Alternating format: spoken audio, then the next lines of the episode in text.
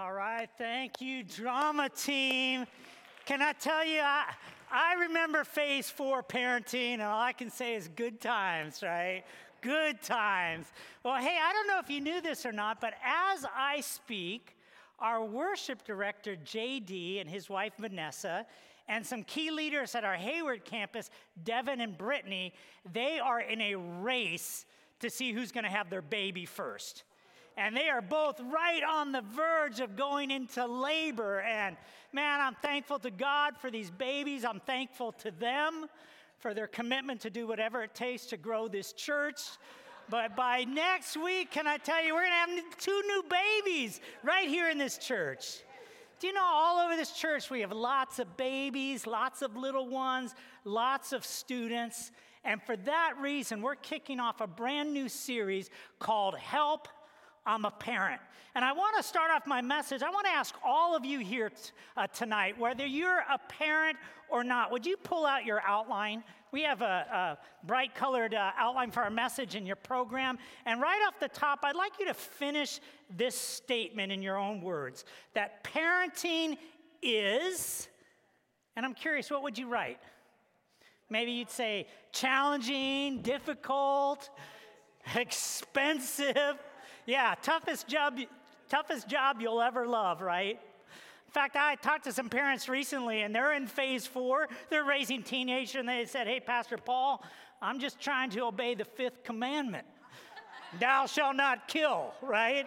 So, but, but can I tell you this? Even with the challenges and struggles and expenses, I think most of us who are parents would finish this sentence by saying, Parenting is a privilege. Parenting is a privilege. In fact, I love this quote from former U.S. Surgeon General C. Everett Koop, who says, Life affords no greater responsibility, no greater privilege than the raising of the next generation. Parents, God has entrusted us with the high privilege of passing on His plan and purpose to our kids, the next generation. But here's the question what does that look like? And how do, how do we know if we're doing it right? In fact, I remember when my daughter Sierra, when she was born 22 years ago, uh, we put so much work into getting ready, like painting the nursery and putting together the crib and buying all the diapers and clothes and all that stuff. And I remember when we got home from the hospital, we walked into the living room with the baby in the car seat. We put Sierra down, and we, I remember looking at Karen and we both looked at each other and we said, Now what? now what? And we've been saying that over and over again through every phase of parenting. Now what? we've repeated that. And now our kids, Sierra and Tim, they are 22 and 19. So, can I tell you, in 22 plus years of parenting, can I tell you along the way, I've been peed on and puked on and punched and yelled at and told, I hate you. There have been late night emergency room visits. There have been spankings and restrictions and the classic clean your room battles. There have been the hand over your cell phone moments, and all of that happened last week, you know, right? Here's, here's what I'm saying, friends. I want you to know that I know firsthand parenting is hard work, and we all need help. In fact, I've come across an interesting statistic that was a survey done with parents all across the United States when asked about how confident they felt when it comes to raising their children. This is what they said. Would you write this down? National Parenting Survey 85%. 85% feel unsure on how to raise their children. And what this stat is telling us is so many of us, we love our kids and we want to raise them well and build a great family. We're, we're just not quite sure how to do it. Well, can I tell you one of the things that I am sure of? On your outline from Proverbs 24 3, it tells us this it takes wisdom to have a good family, and it takes understanding to make it strong. Would you circle the words wisdom and understanding. Because if you're going to have a good family that's strong in love and faith, you're going to need wisdom and you're going to need understanding on what to do and how to do it. And can I tell you, friends, today I have some great news. I have great news for you. Here's the news God loves you. God cares about you and He loves your kids and He cares about your kids and He cares about your family. So He doesn't leave you in the dark to just stumble and try to figure out something this important all by yourself. He actually gives you some great guidance from His Word, the Bible, on how to parent on purpose. That's what we're talking about in our first message of this series. We're talking about parenting on purpose.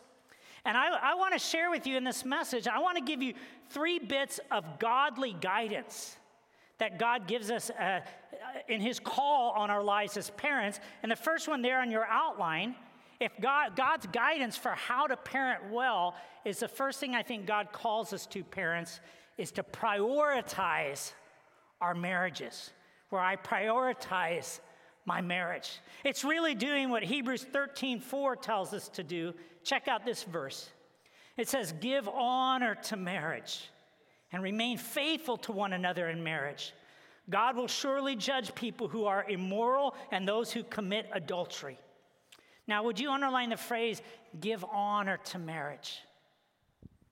Give honor. It means give weight to, give highest value to, give priority to. See, I want you to, to, here's the deal because so many couples, when they start out, man, they, I see so many couples, they make this critical mistake once they have kids. Their focus, that when they get married, their focus is on each other, but when they have this precious little ball of selfishness, their focus goes down to the baby, right? But if they're not careful, if they're not careful, they get stuck in that position and they develop this mentality well, you know what? My kids have to come first. My kids have to come first. But in the process of doing that, the marriage suffers. And in making this point, I hope it will help inspire you to bring some focus energy back to seeing one another. This call to keep your love, in fact, the very love that made those kids in the first place, to keep it strong and vital and connected. In fact, check out this quote on the screens that says this One of the best gifts you will ever give your kids is a loving, connected marriage. Do you see it? Do you know it? You see, once you have children, you're going to have to make a choice along the way because you're going to fall into one or two camps. You're either going to have marriage centered parenting or kid centered parenting, and you're going to have to choose. See, that here's the choice. In marriage centered parenting, you say to your kids, You are welcomed and treasured parts of our family, and you're under the care of mom and dad. Kids are welcome, they're treasured, but they're under the parents. In kid centered parenting, that's where you say to the child, hey, you're the center of this family, and the universe and every choice we make revolves around you. Now, you don't ever say those words, but that's how I see so many parents running like frantic to do everything for their kids, and they lose each other eh, in the process, and then they wonder why their kids are growing up so entitled and self absorbed. Listen to me. Can I tell you with confidence that God has called you to develop marriage centered parenting? Where you give honor and weight and priority to the relationship with your spouse first. It's one of the best gifts you give your kids. In fact, here's, here's why. Christian psychologist Gary Collins writes these words. He says, When marriages are good and growing, this influences the children positively by creating stability in the home. But when the marriage is stressful and unstable, the children become anxious and they feel guilty because children tend to internalize the conflicts of the parents, and sometimes there's fear of being abandoned physically or emotionally. And then I put the rest of the quote there on your outline. Check it out. Here's what he says It is a fact of family life that unstable homes produce unstable children. Parents, can I tell you, your kids, they watch you and they watch your marriage like a hawk. And when they see you being loving and affectionate and hugging and kissing and holding hands, it, it creates this loving environment. They want in on it. But when they see disconnection and fighting and arguing and apathy, man, it does real damage to their sense of security. But when you live out a loving, committed marriage, not, not perfect, none of us are in that realm. But when you live out this committed marriage, it builds a security and an added benefit, it sets a standard for your kids to shoot for if they ever get married. Now, here's the sad thing to me is I see so many couples, they start out with love and passion and commitment to build this great marriage, but then, you know, after a while, they just start taking each other for granted. And then they get a little lazy, and then they just settle for mediocre marriage. You know, a mediocre marriage is, is when you end up doing C work instead of doing what it takes to have an A plus marriage. In fact, on your outline, let me write this down. Here's what you need to have an A plus marriage. An A plus marriage is marked by affection. That's the hand holding, love pats, back rubs, hugs when you come home that helps you feel loved in the relationship. It's affection plus affirmation. Those are the kind words and the Valentine cards and the anniversary notes and the words of appreciation where you build your spouse up and they actually hear the words, how much you love and appreciate them. Affection plus affirmation plus attention. Attention. Where you make time for one another, date nights and walks around the lake and romantic getaways. And for you married couples right now, I'm wondering if maybe God might be calling you to a higher level in your marriage, to, to raise the grade, if you will. In fact, if I can give you a couple suggestions on how to do this, the first thing I tell you is I'd highly recommend this is like a must read for every married couple. It's a book called His Needs, Her Needs.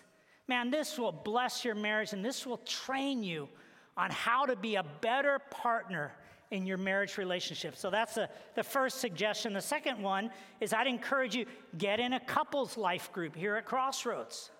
We have married couples who are trying to give attention, raise the grade, and get better at this marriage relationship. You can just write couples group on your communication card. We'll help you get connected. Now, why would you do all this work? Why? Do, do you know? Do you know? Here's what the Bible tells us.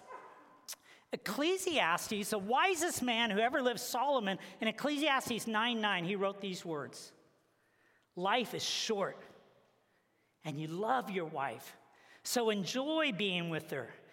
This is what you're supposed to do. Did you hear me? This is what you're supposed to do as you struggle through raising your teenage kids and phase four, no, as, as you struggle through life on this earth, the Bible is telling you prioritize your marriage. Parents, prioritize your marriage. Now, some of you are single parents, and you're thinking, well, what about me and, and, and my kids? What does this have to do with me? Well, turn your outline over because Psalm 68, 5 and 6 tells us this. The God who is in his holy dwelling place is the father to the fatherless and the defender of widows. God places lonely people in families. Do you know God has provided a place for you called the church? A place where you can find love and support and develop safe, healthy relationships. It's also a place where your kids can get connected in children or students' ministry. So here's what I tell you, single parents don't go it alone. Don't do it by yourself. Be intentional about getting connected and helping your kids get connected. And then let me say one last thing that applies to all of us married, single, parents, not a parent. One of the things that I hope you'll catch from this is I want you to see how your good, good father parents you. Do you know God loves you? There's no doubt about that, friends. He gave his only begotten son to die in your place on the cross so you could be forgiven. And when you put your faith in Jesus, God adopts you into his family where you are loved and cherished and treasured. But listen to me God doesn't do child centered parenting. You are not the center of the universe. I can't help but think of the very first line of the Purpose Driven Life book. Do you know it? The very first sentence in this book says this it's not about you. It's not about you. It's about God and His plans for this world. And friends, listen to me, as treasured parts of His family, the church, we're to take His love, we're to honor His family name and build His kingdom, not try to use God to build ours. So that's God's first bit of advice to prioritize my marriage. The second one, would you write this down? It's God's call on our lives as parents. We are called to prepare our kids. As a dad, I'm called by God to prepare my kids for real life relationships. I love how Proverbs 22 6 says this train a child in the way he should go, and when he is old, he will not turn from it. Now, would you underline the phrase train a child? Do you know, before a kid rides his bike on his own, he usually starts with training wheels, right? Now, why is that? Why do we put training wheels on? Well, it helps them so they don't crash, right? So they don't fall. Parents, our job is to be like the training wheels for our kids' lives until they grow to a point where they can ride on their own without crashing their life. You see, parents, you're the trainer. You're the coach, the leader, the director, the God, the one that God has given the responsibility to train up your children. See, it's not the government's job or the schools or even the church's job. Moms, dads, God has given you a high calling to train them and lead them how to live. And you need to do that in so many areas, but there's three key areas of training your kids that you can't afford to miss. You got, you got to prepare them for a real life relationship, number one, with God. With God. It's your first and ultimate calling. One time, Jesus was asked, What is the most important thing in all of life? And in Matthew 22, verses 37 through 39, Jesus replied, Love the Lord your God with all your heart and all your soul and all your mind. This is the first and greatest commandment, and the second is like it love your neighbor as yourself. Now, friends, I, I want you to catch this. According to Jesus, the most important thing in all of life, for you, for your kids, for every one of us here, the number one thing, the main reason, your purpose to be on this planet is to learn to love God first with all you've got. Jesus places the highest priority on relationships, starting with your relationship with God. Now, parents, here's my question for you Whose responsibility is it to help your kids learn how to have a real faith relationship with God? Whose job? Where, yes, starts with you. Where are they going to learn to have real faith? Because listen to me, they're not going to get it at school. They're not going to get it at the movies and the media. The, the, the music our kids are listening to, it's not helping them go after God. Now, as a church, we're here to partner with you in helping your kids learn how to love God. But according to the Bible, check this out God's call in your life as a parent is to pass the baton of faith to your children, to impress it upon your children, according to Deuteronomy 6, verses 6 and 7.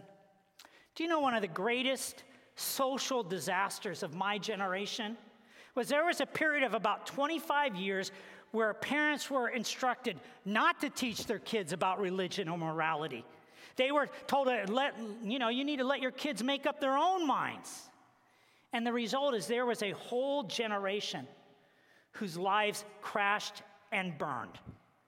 And now, guess what? We're the parents. But none of us got the spiritual foundation we really needed. And now we're living with the results. And I know firsthand how that messes up your life.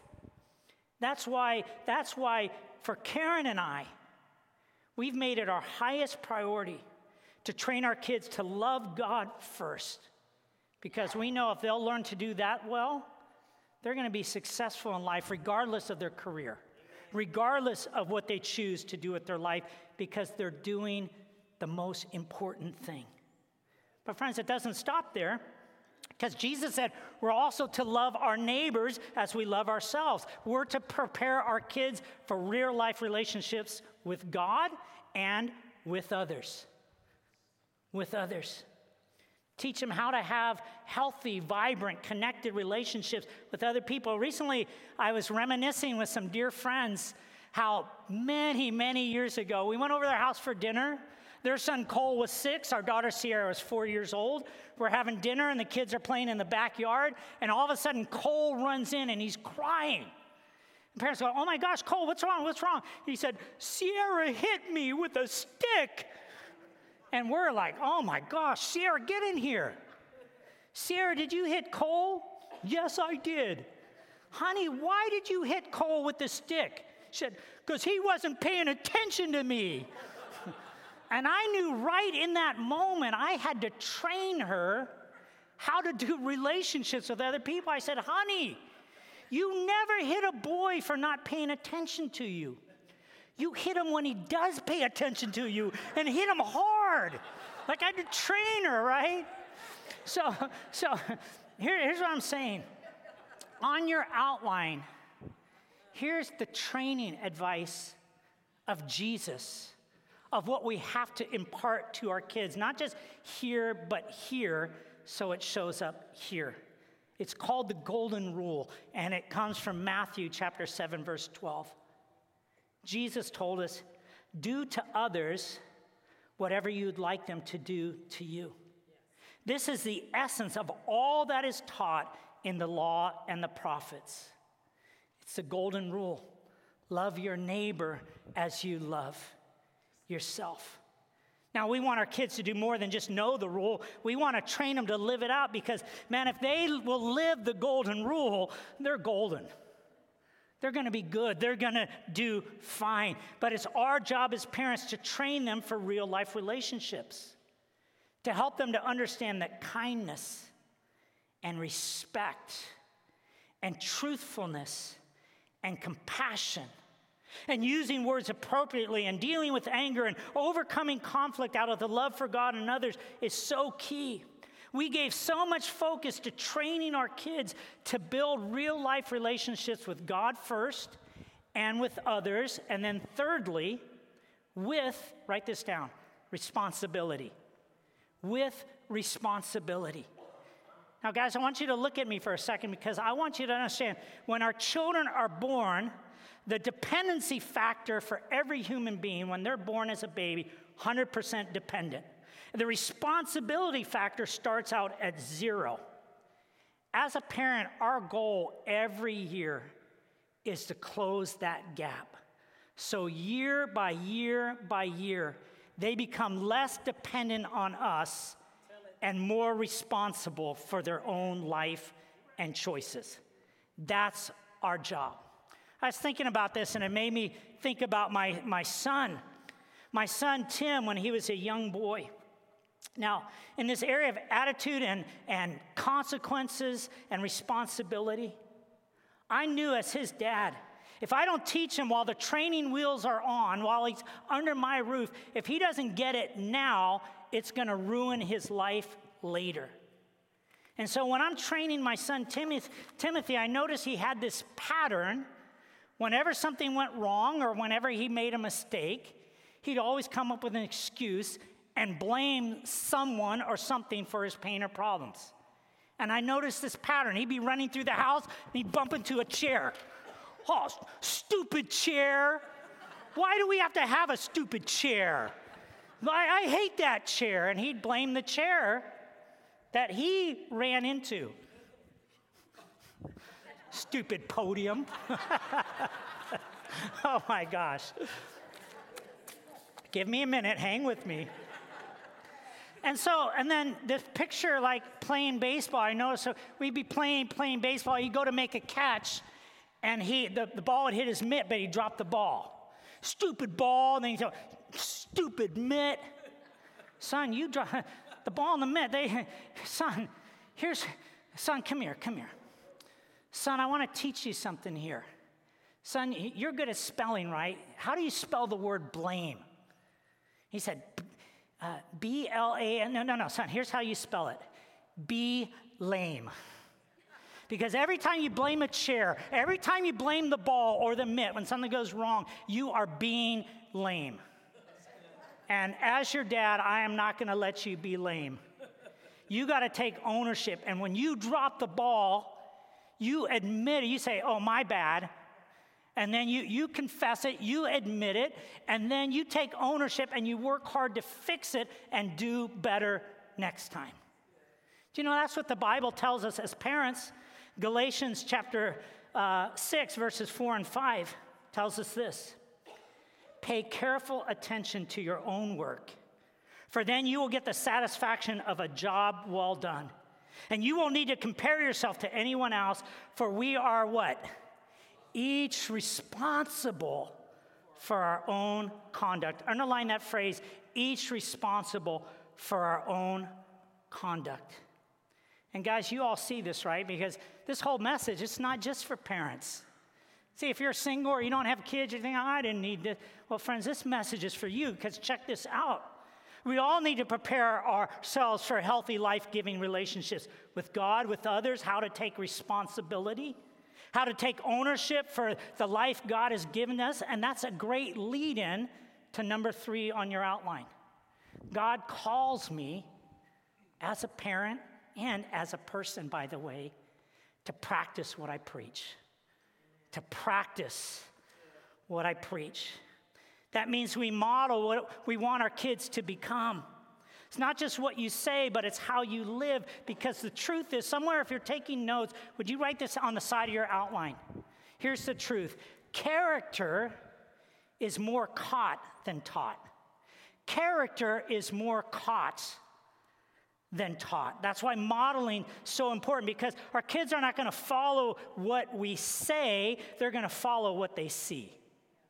Do you get that? That's why I want to share uh, as a young dad there is this one poem that I came across that really hit me.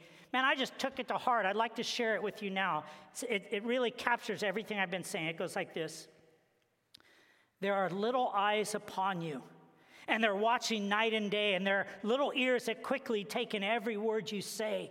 There are, there are little hands all eager to do the things you do, and a little boy who's dreaming of the day he'll be like you. You're the little boy's hero. You're the wisest of the wise, and in his little mind about you, no suspicions ever rise. There's a wide eyed little fellow who believes you're always right, and his ears are always open, and he watches day and night. You are setting an example every day in all you do for the little boy who's waiting to grow up just like you. Right? To practice what you preach.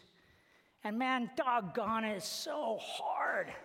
I remember my wife, one time I'm driving with my wife, and uh, son's in the back seat. And Karen says, Okay, honey, watch your speed. Use your turn signal. Don't roll through the stop sign. Man, like, woman, stop being a backseat driver. You know, get off my case, woman. And she just very quickly brought it back into perspective. Hey, this is not just about you. Your son is watching everything you do, and you are setting a course for how he's going to drive. Not just his car, but his life. See, we need to practice what we preach. Do you see it? Because if we don't, it messes them up and it leads to rebellion. In fact, there's a picture of this on your outline in, in 1 Kings chapter 15, verse 3. Look at this verse with me. It says, He, this was King Abijam, he committed the same sins as his father, King Rehoboam, before him, and his heart was not right with the Lord his God. See, in the Old Testament, we see this so clearly. So many kings, their kids' rebellion was just the kids following in their dad's footsteps. That's why you all know the phrase, like father, what? Like son. Like father, like son. Pastor Chip Ingram says it this way in your outline far better, for better or for worse, my kids are going to be a lot like me. And I gotta be honest, be honest, sometimes it's a little scary when I look at something like that. Like they're to follow in my footsteps. I remember when I first found out we were pregnant with our daughter Sierra, I, I had some fear like, man, how am I ever going to be a great dad when I, man, I didn't have any good role models. My dad was a workaholic, alcoholic who abandoned our family. And I thought, man, what, how am I going to like do this right without messing it up? But then one of my mentors gave me some great advice when he said this. He said, You know, Paul, you already have a great father. You have a good, good father, your perfect father in heaven. And if you'll just take the lessons that you learn about how God parents you and pass them on to your kids, you're going to do just fine. They're going to be okay. But here's the deal listen to me. You cannot impart what you don't possess. That's why the, I want to end with the very best advice that I can give you for yourself, your future, your family is put your faith in Christ. Put your faith in Jesus and make it the real deal. Open your heart to, to know, love, and follow Him. And when you start to do that, He'll flood your soul with His love and grace. He'll start to change you from the inside out, and you'll be able to say to your kids the very same thing it says on your outline from 1 Corinthians 11 1. Follow my example as I follow the example of Christ. And that's what I hope for you and your family. And I, I want, if you look at the last verse on your outline from Psalm 115 14, this is what I want to pray for you right now. May the Lord richly bless both you and your children. Let's pray together. Dear God, first, on behalf of every precious person here tonight, married, single, parent, not a parent, I just want to pause and say thank you for being our awesome Father. Thank you that you, you love us so much, you gave your Son for us, and you treasure us and you call us to live our lives not as the center of the universe, but part of your beloved family where we get to carry your name and share your love with others. And at the same time, Lord, I pray for each one of us that you'd, that you'd help us, that you'd prepare us, that you'd show us how to have a great relationship with you that would spill over into our friendships, our marriages, our, our relationships with friends and family and coworkers, and that you'd, you'd help us, learn, Lord, to take responsibility for the choices that we make in our everyday life. And Lord, help us not pretend or go through motions, but to really live out this life of faith so that we practice what we preach. And now, if you're here and you're married and you're here with your spouse, would you grab their hand right now? Because I want to pray for your marriage. I want to pray for your kids. And now, God, for every precious couple, would you, would you bless their marriage? Would you fill them with such an overwhelming sense of your love alive in them that it spills over and reinvigorates their love for one another? Lord, help them to practice marriage centered parenting and give them the strength and wisdom and endurance to raise their kids well. I pray that you bless and provide for every family here today. And we pray this all in Jesus' name. Amen.